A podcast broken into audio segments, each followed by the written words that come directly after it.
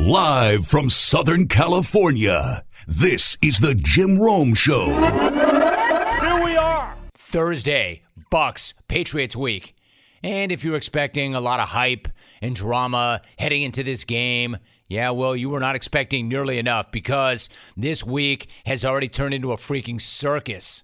Now, I got to admit, it's a circus that I didn't even know that I was interested in. A circus that I was not even here for.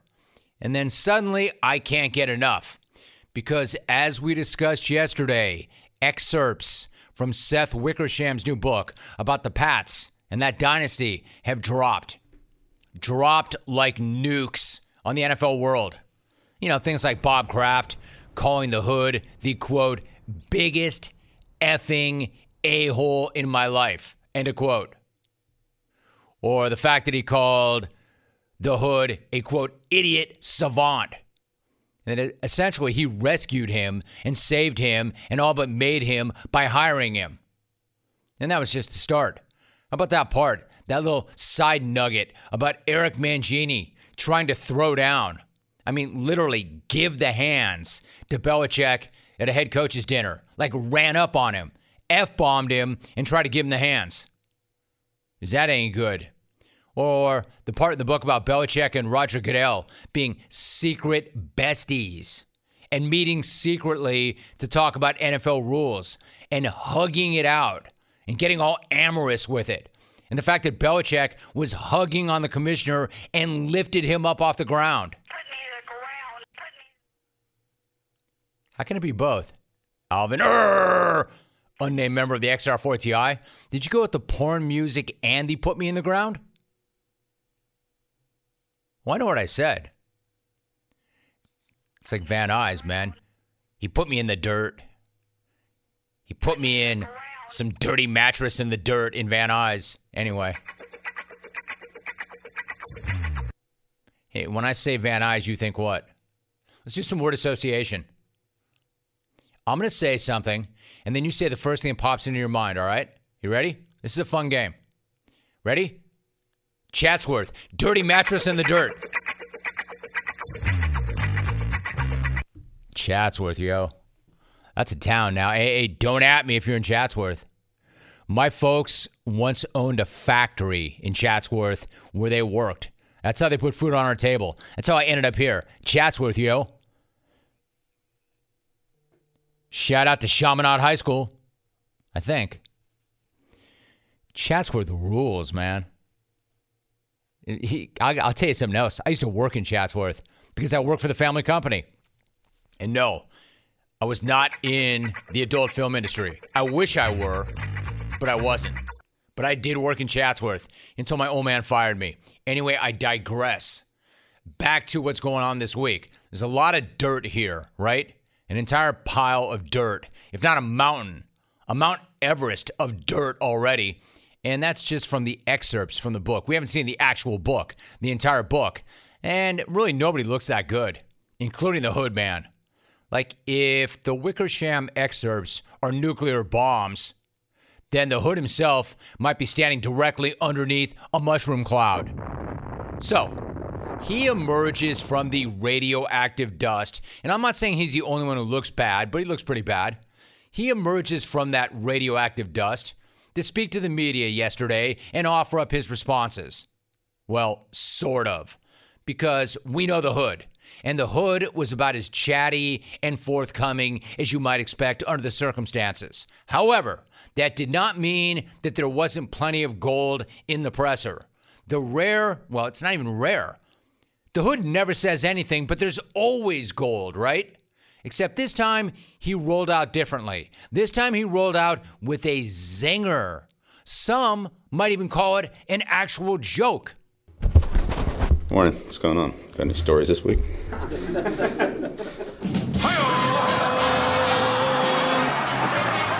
Check out Johnny Carson.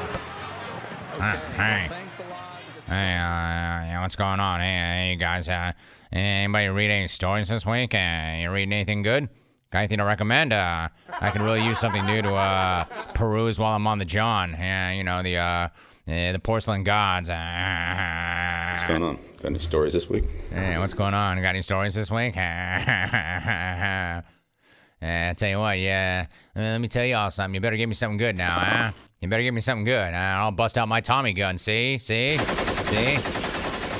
Yeah, the Tommy gun. Hey, you know why I mentioned the Tommy gun? Because, yeah, you see, somebody called in yesterday and said, hey, Rome, your hood impression, you're starting to sound like a 1930s gangster. Yeah. Yeah, I see it working. Y'all like these questions about Tommy, don't you? Hey, anybody got any good stories? Yeah, anyway, it's always about Tommy. You always got to ask me about Tommy. Tommy this, Tommy that, Tommy this, Tommy that. Hey, let me tell you something. Okay, I'll talk about Tommy, except we're not talking about the Tommy you want me to talk about. We're going to talk about the new Tommy, my little friend here, Tommy Gun. Why don't you ask me about the Tommy Gun?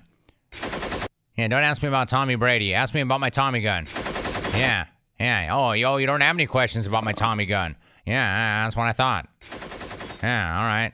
Yeah, we're on to that ass kicking, the one that I'm gonna lay on them. Huh? Anyway, so this guy actually managed to crack a smile, an actual visible smile. But you knew that energy would not last. You knew that good feeling would not last. You knew that guy cracking jokes would not last. You knew that once the real questions got going, the mood in that room was going to change really quickly. And then that assumption would have been a correct assumption. First things first, here is the Hoodman's response to the book in question and specifically the claim that he refused to meet Brady in person for their big marital breakup. So it was reported this morning that you preferred to speak over the phone with Tom when he delivered the news he'd be leaving the organization in March of 2020 and didn't want to meet in person. Was that true? No, that's not true. And I've heard a few things about this book, and sounds like it's a lot of second, third, and fourth hand comments. So, but I'm not going to get into that. I'm going to focus on this game and try to prepare for the Bucs. Yeah, all right, fine. He said, she said, everyone said, first person, third person, fourth person. Hey, ask me again, I'm going to show you my Tommy gun, huh? Ain't like that. Ain't like that, wise guy. So Hood says, no, that's not true. I'm confused, though. Did he or did he not meet with Brady in person? Did that breakup happen in person, or did that breakup happen over the phone? I'm still not clear on that. It's one or the other. It's binary. And I'm not the only one asking. Bill, what was wrong with, what was incorrect about the... Yeah, I'm going forward, Greg. Yeah, I'm going forward on that. Was it not on the phone? Was it in person? Yeah, I'm going forward on that. What does that mean, I'm going forward on that? You're not going forward on that. To imply you were going forward would mean to answer the question. But then again, everybody knew we were not going to get anything out of the Hood yesterday. We knew, but that did not stop reporters from peppering Hood with TB44 questions. Lots and lots and lots of Brady questions. And man, there were some gems. There were some gems. And by gems, I mean some of the worst, most hilariously awkward questions of all time. Check this one. Bill, do you anticipate having to manage your own personal emotions at all, any more so in this game than any other, just obviously given the time that you spent with Tom? Yeah. No, I'm just going to focus on what I can do to help our team win Sunday night. Same thing I always tried to do. It's absolutely amazing. How did that guy miss the opportunity to respond with what emotions? Did somebody actually ask Bill Belichick if he was going to have more trouble or any challenge at all in managing his emotions? Seriously, asking Bill freaking Belichick about his personal emotions going into this game or any other game, that's got to be the ultimate troll job, right? It has to be. And if it is, it's genius. Because I'm not sure I've ever heard anything more ridiculous than somebody asking Belichick if he was going to have any issue managing his emotions. Kind of ridiculous. Very ridiculous. Have you ever seen this guy show any emotion ever? Except for that one time he apparently got the commissioner in a bear hug and lifted him up off the ground. This dude might be more famous for not being able to feel feelings than for winning Super Bowls. But he did not give much or do much or say much to slow down the Tommy-related questions.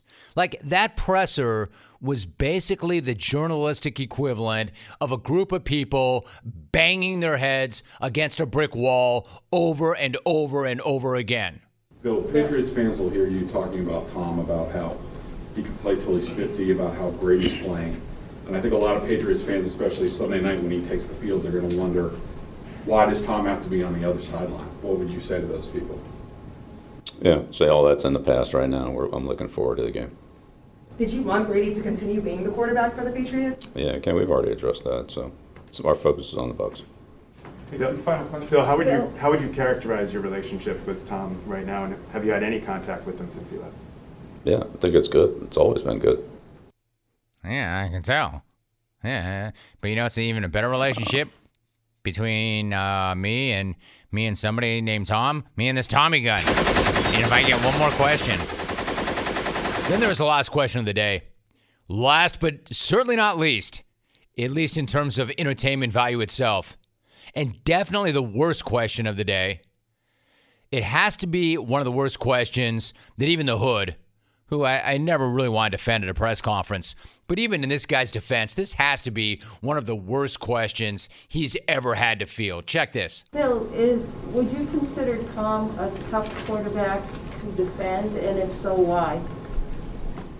Do you consider him a tough quarterback to defend? Yeah. Is that the question? Yeah. Yeah, he's just tough. Tough. He's as tough as any quarterback there is or ever has been. I mean, enough said. I mean, his numbers are incredible. He's about to pass the all-time passing record. He's done more than any other player at that position, in whatever measurement you want to take, whether it's yards, completions, touchdowns, championships. You know, you name it. So put anything out there you want. Like, it doesn't get any tougher than him. Let me tell you something. All right, thank you. You know it's the worst question ever if all of a sudden that guy's just unloading diarrhea from the pie hole. Like, he can't stop talking.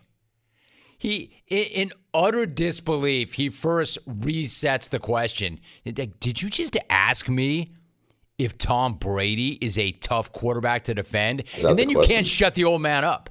He's like, is that the question? Is that the question? That might have been the worst press conference question I've heard since congratulations on the win.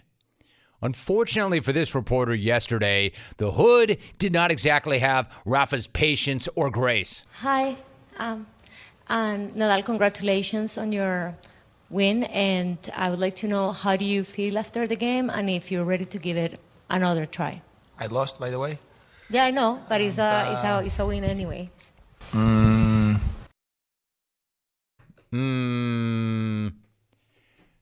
All right, so as entertaining as that was, there's more to it. We didn't even get into Bob Kraft. All right, so that was something. Hey, now, I got a brand new product and a brand new sponsor that I cannot wait to talk to you about. 10,000. 10,000 makes the highest quality, best fitting, and most comfortable training shorts you will ever wear. I know I speak from experience because I've got their 7-inch interval short and their versatile shirt. The interval short is the most popular and most versatile style, and it's perfect for being on the Peloton bike or in the gym or for spinning, short runs, and backyard workouts. You already know my deal. I'm on my Peloton virtually every single day, and now when I am, I'm on it with my 7-inch interval short from 10,000. So many features, like Silver Ion for odor protection, no bounce pockets, it's breathable, and there's lightweight shell fabric, no bounce foam pocket, and an optional liner that is incredibly comfortable, and it prevents chafing. Yes, it does all those things. And this is just me. There's a team of over 200 athletes that test their gear to ensure the perfect design, fabric, trims, and fit. So pick the short that is best for your training and then personalize it with custom liner and inseam options. And they have over 10,000 five-star reviews, 10,000, free shipping and free returns, and a lifetime guarantee. I absolutely love 10,000 and their line. And 10,000 is offering our listeners now 15% off their purchase. Go to 10,000.cc, enter the code Rome, and get 15% off your purchase. 10,000.cc and enter the code Rome. Alexander Mattison is my guest. Alexander, good to have you on. How are you? I'm doing good. How are you? Good, good, dude. So you lost the season opener in overtime, and then week two by 1 point when a potential game-winning field goal was missed. So we're talking like really gut-wrenching stuff in the first 2 weeks. So how good did it feel to come away with that win Sunday against Seattle? It felt great, especially because Seattle's a team that, you know, past couple of years we've struggled with a little bit, but we were able to come out this time victorious, and so that felt good. Definitely getting our first win. You know, we want to keep that momentum going on and rolling into the rest of the season. So, you know, we're clicking on all phases. And, you know, there's details that we need to hash out and make sure that we do better. But the fact that we are able to see that and grow from that and walk away with the win is definitely good for us. Vikings running back Alexander Mattison, my guest, and with Dalvin Cook out, you delivered more than 170 yards from scrimmage. Like, how good did that feel to come up with an enormous game like that when everybody needed it from you?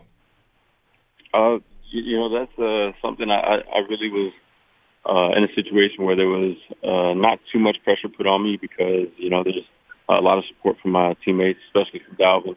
So it felt great to get in there and be able to be a guy that can help turn, you know, things around and affect the offense. So it was awesome to be able to get in there and contribute. And I'm glad you said that about Dalvin. I wanted to ask you about him because back in June I had him on this show and we were talking about what he's learned about routine and preparation since he arrived in the league. It seems like the two of you are always talking and giving each other advice. What have you learned from him over the years? Oh, man, so much. One of the biggest things I learned from him was just taking the game and playing it like that 6-year-old kid that fell in love back in the day. So, you know, we're always just talking and bouncing ideas off each other, and it just helps us grow. And just being behind him over these past years has just helped me grow tremendously. You know, something Mike Zimmer said on Monday that when the team drafted you, they were, quote, looking for another bell cow, you know, that you have Dalvin, but you're looking for a guy that can carry the load, end of quote. You know, to me, that's really high praise. You had 26 carries and you had 6 receptions. 32 touches is a lot of work. So how do you go about preparing your body for that, both in the offseason and in the week leading up to the game?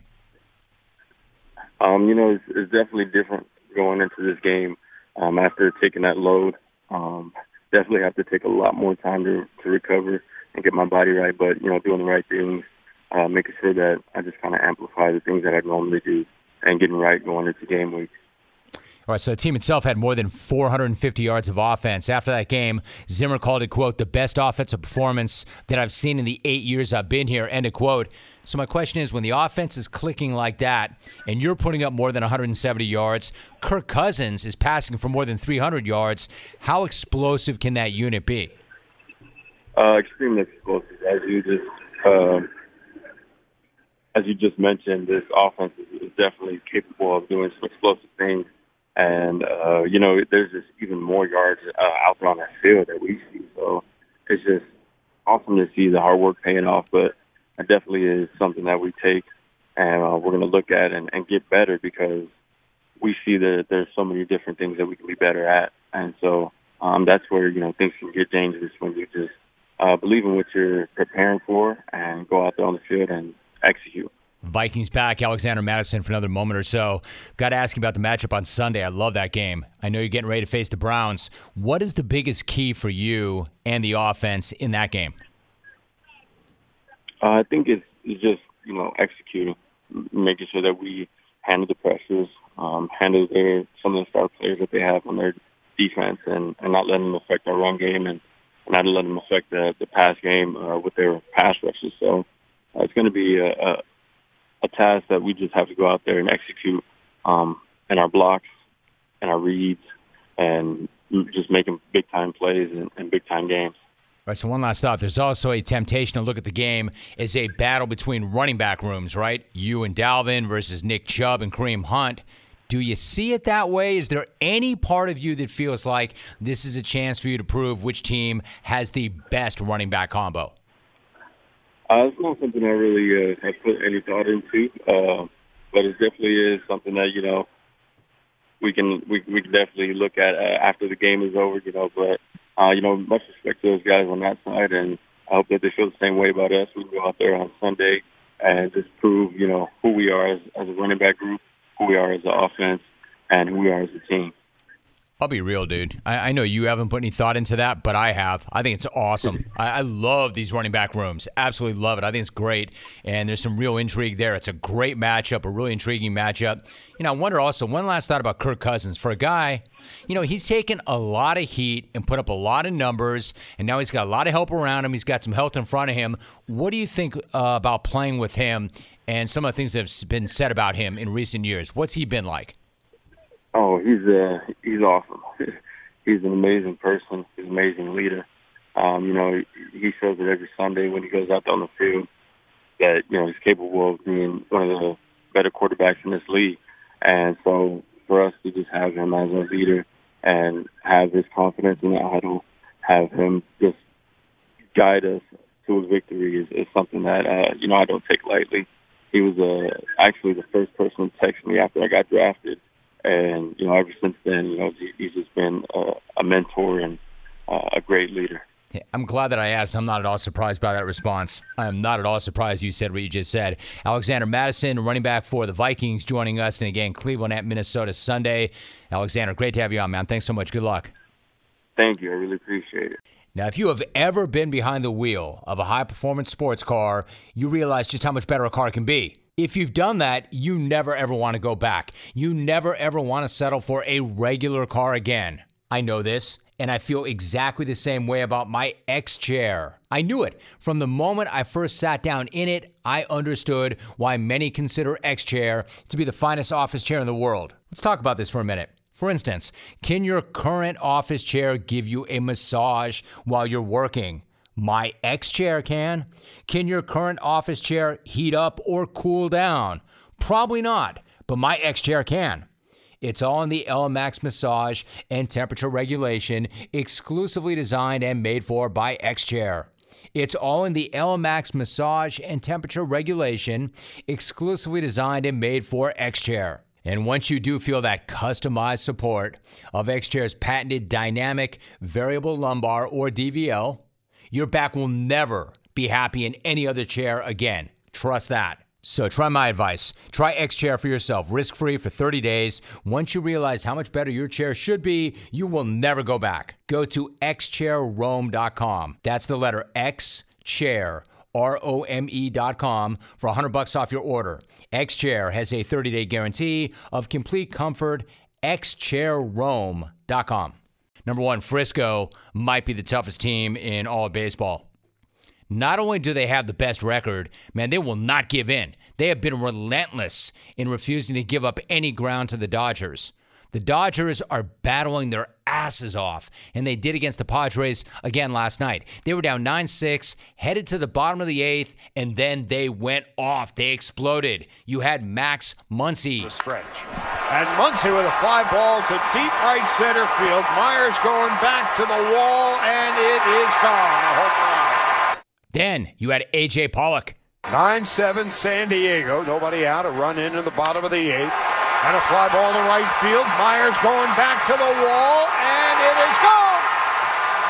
is gone. A.J. Pollock for the home run. Uh-oh. I don't think that's what they meant by slam Diego. Uh-oh. Then it was Cody Bellinger's turn. The 0-1 to Bellinger.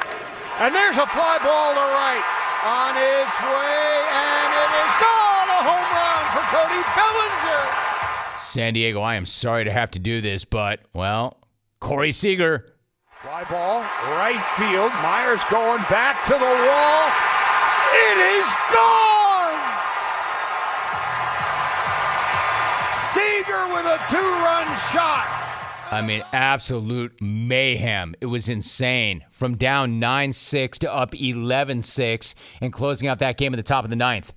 If ever there was an inning that showed you how clutch and how explosive and how dangerous the Dodgers are, it was that inning. The kind of an inning that you would point to and say, that's when they won the division. They came up huge in late September. They came from behind. They won that game. They moved closer to the division, and that's when they snatched the Giants' souls. Except they didn't. Because while the Dodgers were coming back from down 9-6 in the eighth to win, the Giants were busy winning their game 1-0, and they did it with this. To right field. Duggar tagging. Ramos has it. His throw is online, not in time. Giants take the lead. They did, winning 1-0 on a sac fly in the bottom of the seventh, while the Dodgers are coming so hard and they're coming so fast. I know a lot of you think that I'm, quote, Dodger Jim. Let me just take this moment and acknowledge the Giants are badass. Man, they are so tough. They are so tough, the Giants. They have been doing this all season long. This is why they still have a 2-game lead in that division. No matter what L.A. does, it doesn't seem to matter. Like the Dodgers are closing like a freaking freight train, and the Giants don't even blink. The defending champs have won 5 of their last 6. The Giants have won 7 of 8. The Dodgers have won 15 of their last 20. Cool.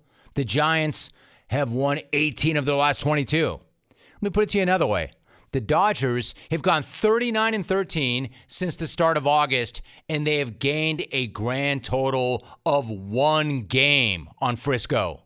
The Dodgers are playing 750 ball down the stretch, and it doesn't matter at all.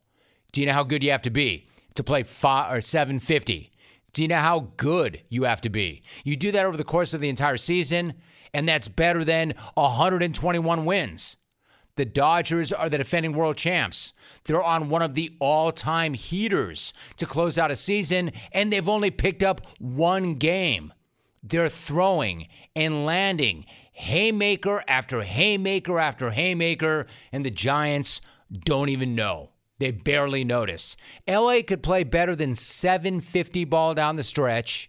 They could win 106 games this year and still end up with a wild card. That's how insane that division is, and that's how well the Giants are playing. Frisco lost Brandon Belt to a broken thumb, which would derail most teams. But knowing the Giants, they're just going to keep rolling. Like, the Dodgers are playing lights out, and they still can't run these guys down. Both teams have 4 games left. The Dodgers are 2 back. They're going to need to keep playing lights out and hope that the Giants just suddenly show up and choke, which they haven't done all year long, and there's really no reason to believe they will now. The Giants have 1 more game against the Diamondbacks. Then they close out the year with 3 against the Padres. The Dodgers have 1 more against the Padres. Then they close it out with the NL Central champ, the Brewers. And you know who the Brewers, or who the Dodgers will not be seeing when they see the Brewers? Reliever Devin Williams. Because Williams is now out for the year, which is really costly. Because the guy's 8-2 with an ERA of 2.5. He's punched out 87 guys in 54 innings as a setup guy. So he's not just good. He's really freaking good. And he picked a really bad time to have one of the most baseball injuries of all time. Story goes, homeboy broke his pitching hand, punching a wall after the Brewers were celebrating clinching the division Sunday. Williams told reporters that after the team celebration. So after our celebration, I went out to have a few drinks, and on my way home, I was a little frustrated, upset, and I punched a wall. So that's how it happened. What?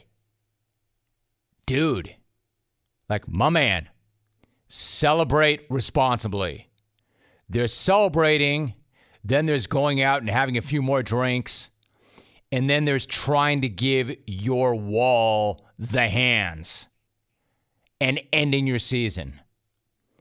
I'm not sure if I've ever explicitly said this on the air before, because I'm not sure that I've ever thought I've had to say this on the air before, but punching a wall is an extremely stupid thing to do. Maybe the dumbest thing ever.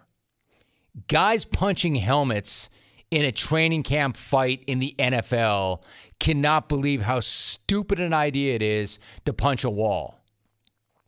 I'm not sure how punching a wall became an appropriate way of demonstrating your frustration, but it's time to rip that page out of the playbook. Punching a wall is better than punching a person, but that's about it. Because a fight with a wall is a fight you will lose every time. There are certain things in the history of the world that are undefeated. Sex, father time, the wall. And the wall doesn't give a crap. Why don't we go to the tail of the tape? In the blue corner, you have Devin Williams, 6'3", and weighing a 165. In the red corner, you have a wall. Yeah, I'm going to take that wall in every fight, every single time. The very best result, if you swing on the wall, is you punch a hole through some drywall, and then you got to patch it up. The worst result is the one that Williams ended up with. Surgery and a plate being put into your hand. So either you're going to spend your afternoon with some wallpaper and paste, and that's the best possible scenario, or you're going to spend the night in the hospital, or both. So even if you win, you lose. And when you lose, you really, really lose. Because you don't just cost yourself, you cost your team and your fans and ownership and the people paying your check. So like in the case of Williams, it's not just Williams who lost. It's the Brewers, because they lose a damn good setup man, their best setup man. You know, strangely, baseball being baseball, one of his teammates, Daniel Vogelbach, had his back. Quote, "It's not something you expect to hear, but good for him for standing up. It takes a man to be able to stand up and talk about it and admit it and talk to you guys about it. Good for him. Everybody makes mistakes, and it's easy to point fingers, but I think it's what we've done all year, and that's pick each other up." End of quote. Yeah, I'm not sure that I'd ever expect the phrase "good for him" to be used when talking about a guy who punched a wall, broke his hand, ended his season, and abandoned the fight because of stupidity. But I will say this, that's one hell of a supportive teammate, which is nice, because after the Brewers worked their asses off for 6 months to get in this position, they're going to have to work around the absence of a guy who punched a wall and ended his season when he broke his hand. Hey, Devin, it's not like a pitcher needs a pitching hand. I mean, that'd be like Tucker celebrating by kicking a vending machine and breaking his toes on his kicking foot. My dude, Gus Frerot is laughing at you. Amari Stoudemire thinks that you lack self-control. Trev Bowers drones cannot believe the timing. My guy Bill Gramatica, blowing out an ACL in celebration, is calling karma on you. Then again, man, as always, you think I got it bad. Did you see the other guy? Wait till you see the other guy. You think Devin's got it bad. Wait till you see the wall. Man, that wall didn't have a chance. Talking all that bleep. Man, that wall had it coming. Hey, wall, you looking at me funny? Hey, wall, you got something to say to me? Yeah, that's what I thought. Hey, wall, you want some of this? Like I always said, there's certain universal reasons to go. Somebody spits in your face, you go. Maybe the wall spit in his face. Somebody insults your race or religion, you go. Maybe the wall was talking about race or religion or his gal. I don't know. No, or you know what? Maybe the wall started it. Maybe the wall looked at him wrong.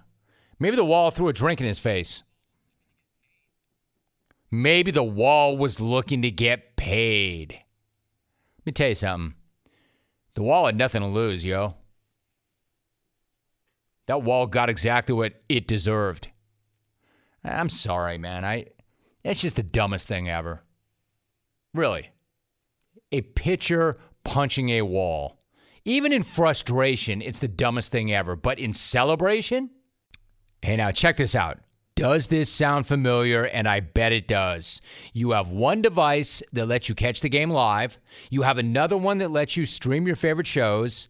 And you're watching sports highlights on your phone. And you've got your neighbors, best friends log in for all the good stuff. Well, let me tell you about a single way to get all that entertainment that you love without all that hassle. And a great way to finally get your TV together. It's called DirecTV Stream. And it brings you your live TV and your on-demand favorites together like never before, so you can watch all your favorite sports, movies, and shows in the same place. That means no more juggling remotes, no need to buy another device ever again. And the very best part, there is no annual contract. Win, win, win. So get rid of all that clutter and the confusion and get your TV together with DirecTV Stream. You can learn more at DirecTV.com. That's DirecTV.com. Compatible devices required. Content varies by package. Jalen Thompson is my guest. Jalen, great to have you on. How are you? I'm pretty good, Jim. How about yourself? Good, dude. I'm great. It's great to have you on. Thanks so much. So you guys are 3-0, and you are tied for first in the division with the Rams, and you're going to face them in their house on Sunday. I know they're all big, but what is the mood like around the team as you get ready for this Sunday? Guys are juiced up. You know what I mean? Guys are real juiced up. It should be a great matchup. They're a great team. We're a great team. So it should be a good showdown. It's going to be a great showdown. So when you get an opportunity like that in a game like that, I mean, I know better than to ask Jalen, but is it just another game, or do you look at it maybe as a chance to make a statement, to send a message? A little bit of both. Obviously, we want to look at it, you know what I'm saying, like it's any other game, but we know what's at stake, and we know how good this team is, so we just got to do the little stuff right and do our jobs, and I think that we should be fine. Jalen Thompson joining us. You know, if we were to go back to Sunday's win at Jacksonville, you were down 19-10 in the second half, and then you ripped off 21 straight to win that game. Kyler Murray made a point of saying afterwards that that was a game that you guys would have lost the last 2 years. What's it say about this group this year that you find a way to win on the road when things don't always go your way, or maybe when you don't play your best game? That's just the thing, you know what I'm saying, adversity is always going to hit just with this game of football. So, you know what I mean, just for us to come out second half and show that, you know what I'm saying, we can handle that adversity is real big for this team. So just going forward in the season, adversity is going to be a big deal with this team. So, you know what I'm saying, we just got to figure out a way to handle it like how we did last week. Jalen Thompson is my guest. You know, I was talking to Buddha Baker a few weeks back, and I mean, obviously, you talk to a guy like that, you're always going to come away impressed. Like, you watch him play, you're impressed. You talk to him, you're impressed. What's it been like for you to play alongside him?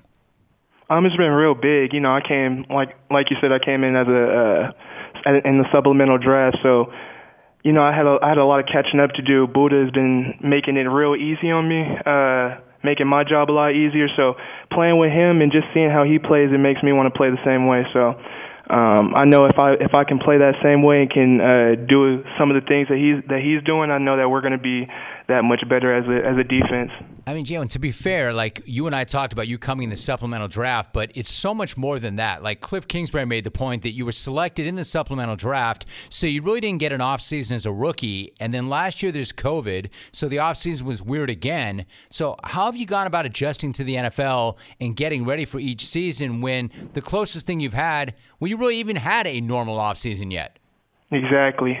Pretty much just staying locked in and staying connecting with my coaches, connecting with Buddha, some of the other DBs, and just, you know what I'm saying, staying on top of everything. I'm a safety, so I got to give a lot of the calls to the corners, to the backers, and to pretty much the whole defense. So that was just the main thing, staying locked in and staying ahead of everything with my plays and just meeting up with my coaches and stuff like that in off time. All right, so the thing is, though, everything being normal and everything being equal, it's still a very difficult transition to make from the college game to the pro game, and you're dealing with all these challenges. How did you make that transition from the college game to the NFL as quickly as you have, because you're making an impact?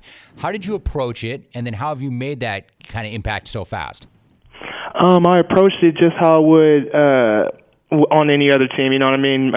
Like I said, connected with the coaches. Got a head start on all the plays, just made sure I was good with that stuff. And then just the other stuff, connecting with Buddha and just connecting with some of the other vet DBs. Last year we had Pat P, so connecting with Pat P last year and just connecting with some of the guys and making sure that I'm okay. Because like I said, I give a lot of the calls to the defense, so just making sure I'm okay and making sure that you know what I'm saying, I'm doing the right things to help out this defense. Jalen Thompson of the Cardinals joining us. I'm glad you mentioned Patrick Peterson.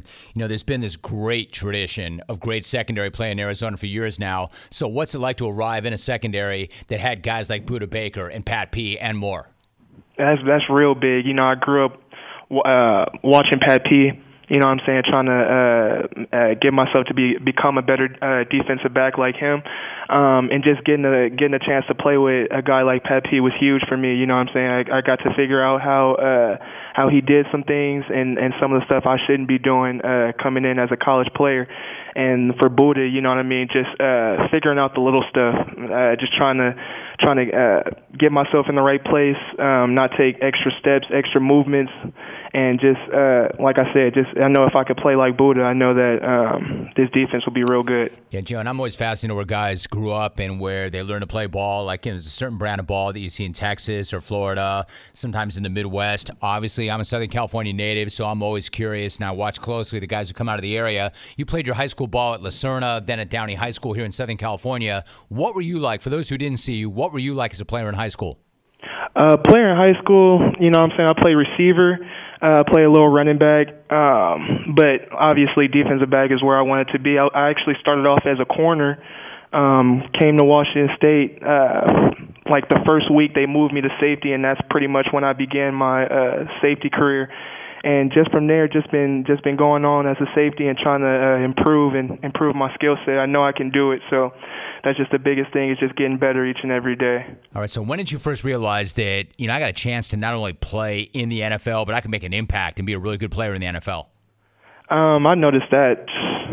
I've always felt that way, but I really started noticing it. I think it was my sophomore year in college. I was having a great season, just was realized that this is really what I want to do and this is really for me, and I know I can do this at the next level. So the biggest thing was just getting out there, playing against some of the guys that I played against in the Pac-12, and realizing that I can do it and hang with some of those guys. Jalen Thompson joining us. Let me ask you about a couple of quarterbacks before I let you go, starting with your quarterback.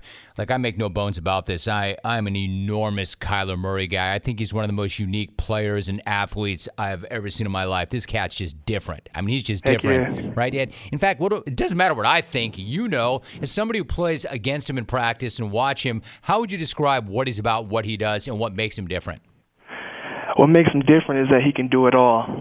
He can run with the ball. He can pass a great deep ball, and just going against a guy like that every day in practice can only make our defense go up. So seeing him every day and seeing what he can do, it gives us a head start on the quarterbacks that we're going to see later on in the week. And just for the fact that we know that not a lot of quarterbacks can do what he does, it just makes our job a lot easier when we see those quarterbacks on Sunday. Right, so you're going to see another good one on Sunday. You're going to face the Rams offense. I'm curious, how different does that Rams offense look to you, Jalen, with Matthew Stafford at quarterback? They're looking really good this year. Matthew Stafford is a vet. He's been in this league doing this for a long time, so he knows some stuff, and like I say, he's just a vet. So we got to be on our toes with him, and we just got to make sure that we're doing our job this week to make sure that we can limit some of the big time throws that he's been throwing in the past couple weeks. You guys are doing your job so far, 3-0, first place in a really rugged NFC West, and that is one of the best matchups of the week. You've got Arizona at the Rams on Sunday. Jalen Thompson having a big year as safety for the Cards. Jalen, really good to have you on the show, man. Great job. Nice to talk to you. Thanks so much for doing that. Yes, sir. Thank you so much. Work out your stress and get back to feeling great at Planet Fitness. Join the judgment-free zone for just $10 a month and get tons of cardio and strength equipment in our clean and spacious clubs, free fitness training, and plenty of room to move. You can go at your own pace and get back to a routine that works for you, all for just $10 a month. Plus, check out the crowd meter in our free PF app for the best time to visit. Don't wait. Join any of our 2,000-plus locations today, in-club, online, or in the app. See club for details. Oh, Margot is in Buffalo. Margot, what's up? Hello. I knew it. And hello, Kathleen. I have a change-up for that curveball of yours, and it's about to go right in the ground with a little rock history 101. AC/DC, genre, rock, 1970s and up. Iron Maiden, 1970s, genre, heavy metal, and without them, there would be no Avatar. Slayer, 1980s, genre, thrash metal. I was surprised you didn't throw Kiss in there, as in kiss my ass, Kathleen. I guess she's done, one way or another. Margot in Buffalo. Also, normally Lady Clone on Lady Clone Crime is interesting. This isn't. Margot, no offense. Hey, Margot, goodbye. He's not just a dog, he's Paul's dog. Let's go to Paul's dog. Yo, what's up, pup? Rollo rim room. Raining cats and dogs. Careful not to step on a poodle. Right on and welcome Canada to the jungle. My aunt is a Labrador Retriever. I love your bacon. I don't care that it's round, square, round, triangle. Better have my bacon. Here's my impression of a moose. Hey, Rocky, watch me pull a rabbit out of my hat. Roar, the Canadian linebacker, finishing higher in the hack-off. Then Myler in Edmund Coover, Rand Myler in Vancouverton. Ever did in the smack-off? Rough me, rum route. I mean, incredible. So if you've never heard the show before, you're probably just shaking your head in disgust and saying, what? And yet the host of said show is saying, that was incredible. And that was incredible. If I were to break that down frame by frame, line by line, you would agree. Rack him. That was amazing. Rack him. My guest is Chip Kelly. Chip, it's great to have you back. How are you? I'm good, Romy. How are you? Good, good, Chip. It's great to have you back. I want to look ahead to the weekend, but before I do so, Chip, I want to ask you about that win against Stanford. You beat them on the road Saturday in a game where you had a 14-point lead in the second half, but Stanford did tie it up early in the fourth, and then Dorian Thompson-Robinson hit Kyle Phillips for a 75-yard TD seconds later. Let me start right there, Chip. How significant was it for the offense to respond the way it did to that challenge? Yeah, that was huge. You know, we played really well in the second half of all of our games this year. But we knew Stanford is a very resilient bunch. They're tough. They're really well coached. I'm not sure there's a coach in the country I have more respect for than David Shaw. And we knew it wasn't over when we got up 21-7, that they were going to keep battling. Give them credit. They tied it 21-21. And then Dorian and Kyle made a play. You know, we came back one play, 75 yards, get us a 28-21 lead. They come back and kick a field goal, 28-24. And then we put together a drive that kind of sealed it to go up 35-24 to win it. But I think it showed a lot of resiliency on our guys' parts. And if you want to win in this league, you got to win the fourth quarter, and that's what our guys did. Hey, Chip, two words that you just mentioned, resiliency and toughness, and how important that is to you in the program. I do want to ask you one thing about David Shaw that you just mentioned. This is a huge David Shaw house. I have great respect for him as well. But what you just said I think is really high praise. You said I have as much respect for him as any coach in the country. What makes him different? Why do you respect him so much? I just think how he approaches the game, and he doesn't cut corners. He always follows the rules. He's actually the head of the NCAA Rules Committee for college football. He's a man of integrity. He's a man of his word. And every time I've ever coached against him, his teams are prepared. They're tough. They're hard-nosed. They don't take the play after the whistle. They don't talk crap. They just line up and play. And it's our guys knew coming in that this was going to be a battle of toughness. And there's not a tougher team in our league than them. And that's who you want to measure yourself against, in my opinion, is measuring yourself against Stanford. UCLA head coach Chip Kelly joining us. So when you talk toughness, you talk about Dorian Thompson-Robinson. He was banged up, Chip. So I'm curious, like when you have a guy like that and he is banged up, when you have a leader who's out there battling and fighting the way he does, how infectious is that? And then how much does that inspire everybody else? Yeah, that's a great point, Romy. It is infectious. And I've always believed if your quarterback's tough, your team is tough. He is the de facto leader of your team just by the nature of the position that he plays. And I think the resiliency and toughness he showed on Saturday, our team thrived on it. You know, came back off the bench to throw the last touchdown pass after getting knocked out two plays before.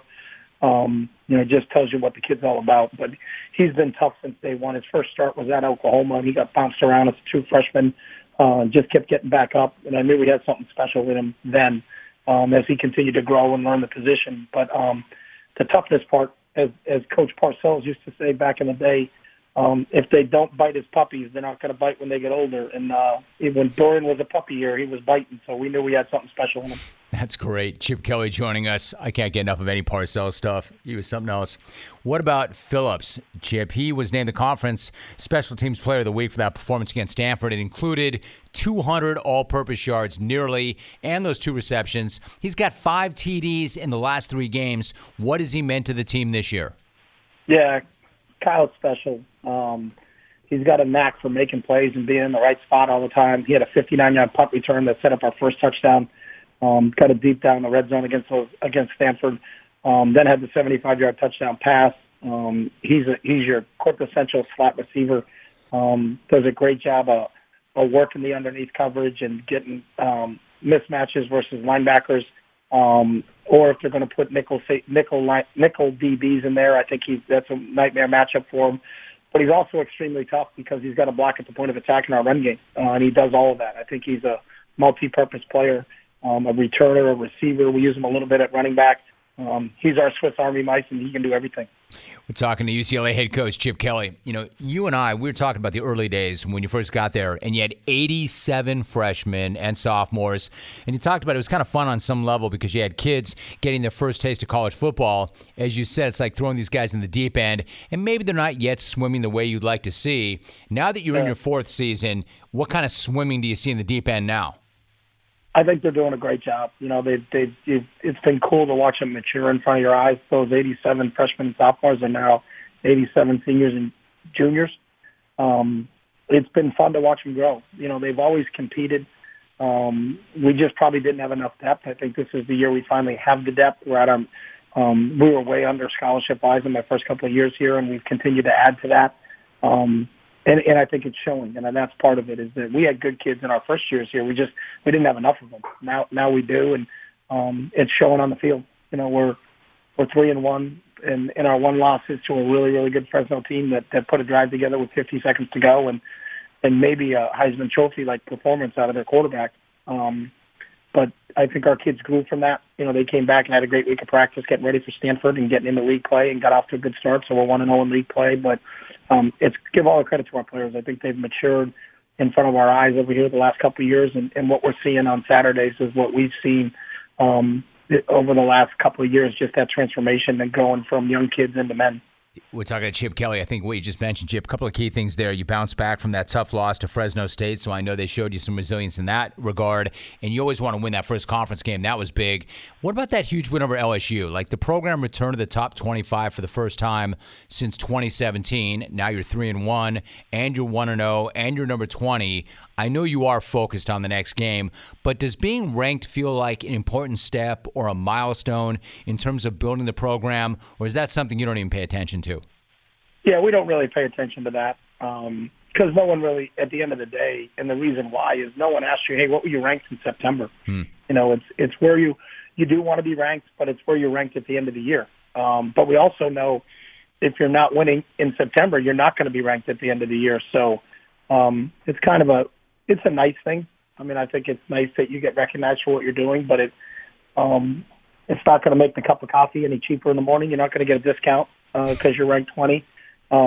It's about living in the moment and going to work and not getting caught up in, as we talk about all the time, praise and blame is all the same. You know, we're not doing this for the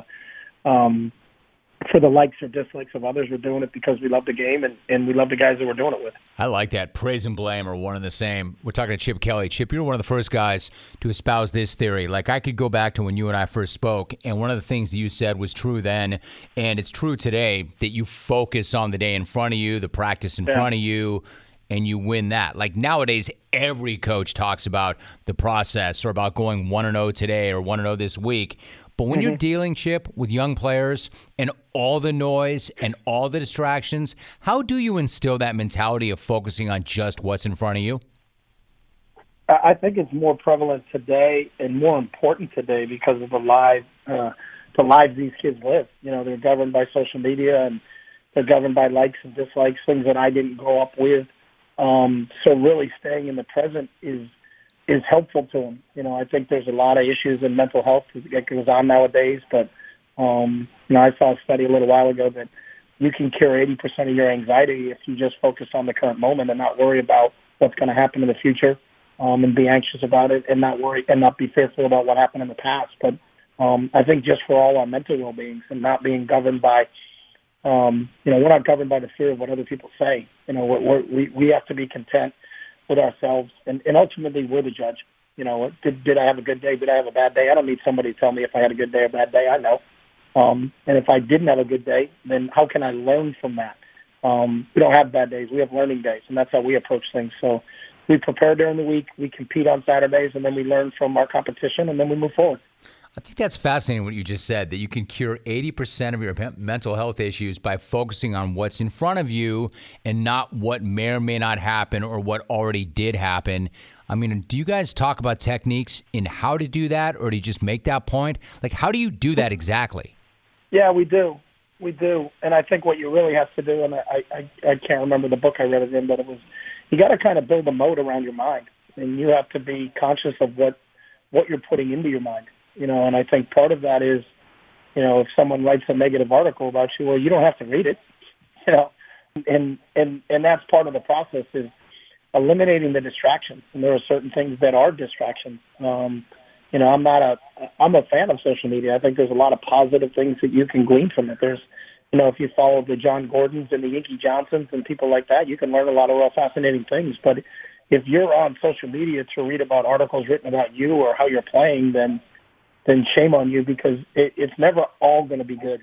You know, I don't think you're ever as good as you think you are, and you're never as bad as you think you are. But I think it's really learning to live with you're the ultimate judge of whether you had a good day or a learning day, and not be concerned with what other people are saying about you. And I think when you can get away from that, and it takes a while, it takes technique, and it takes a little bit of discipline, but there's a lot of good things you can look at on social media. You should follow the Rome Show, and follow Inky Johnson, and follow John Gordon, and I think you'll be okay. I appreciate you saying that, Chip, very much, and I could not agree with you more. I had dinner with John Gordon and Ed Milet a number of months back. It was such a great night. Inky is one of my favorite people ever. I think it's so true, Chip, right? Like you are, not only are you what you eat, you are what you consume, you are what you read, you are what you watch, right? Yeah, and we talk about that. We're huge on nutrition here. We're huge on hydration here. And if we're so conscious about what we're putting in our bodies for substance, whether it's food or drink, then what are we putting in for thoughts? You know, it's the same exact thing. And you can really govern what you put in your body from a thought standpoint. Is what are you following? What are you reading? What are you watching? You know, it's the whole thing. Geez, I'm just so negative after watching the news. Well, then don't watch the news. You know, there's certain people you can follow, read, and listen to that I think are going to put you in the right state of mind, and that's what we're all striving for, is to, you know, kind of feel good about what we're doing and how we're progressing. And those are the people I bring in to talk to my team. I've had John come in to talk to my team. I've had Inky come in and talk to our team, and, you know, people like them and Damon West and people that you can learn from their experiences I think is beneficial to you, and it's something that you have to do every day. You know, it's kind of like shaving. You know, you got to if you don't shave every day, you can be a bum. But if you don't consume the right things every day, you can be a bum too. So that's all part of the process, and that's what we try to educate our kids about here. And I know, Chip, without saying that if every muscle is important to develop, why would you not develop the most important muscle of all, the brain? Exactly. So 85% of what happens to you is from the neck up. So let's focus and train on that. So you got Arizona State coming up on Saturday. Really quickly, Chip, I got about a minute. What are you focused on in terms of that game? What concerns you most about that one? Yeah, I think, number one, it's just stopping Jaden Daniels. You know, he's such a quality quarterback. He can beat you with his arm and his legs. He can beat you on scheduled plays. He can beat you on unscheduled plays, you know, when maybe he gets flushed from the pocket. So we got to be really disciplined in terms of how we rush him. We got to make sure that we keep him in front of us and not let him get out of there. And it starts and ends with him. Defensively, it's an older group. It's talented. They got talent on all three levels, defensive line, linebacker, and secondary. They're going to make you earn it. They're going to make you go the distance. So we got to be really, really disciplined against them. And and not get frustrated if things don't happen the way we want it to happen every single play, and play it for 60 minutes. Such a good thing. UCLA 3-1. They're number 20 in both polls, and they're at home on Saturday against Arizona State, 7:30 Pacific. And I say it sometimes, and I'll say it right now. That's how you close the show. The head coach of UCLA, Chip Kelly, my guest. Chip, appreciate you so much. Great to have you back, Chip. Good luck this weekend. All right, Romy. Thanks, buddy. Anytime. Good night now.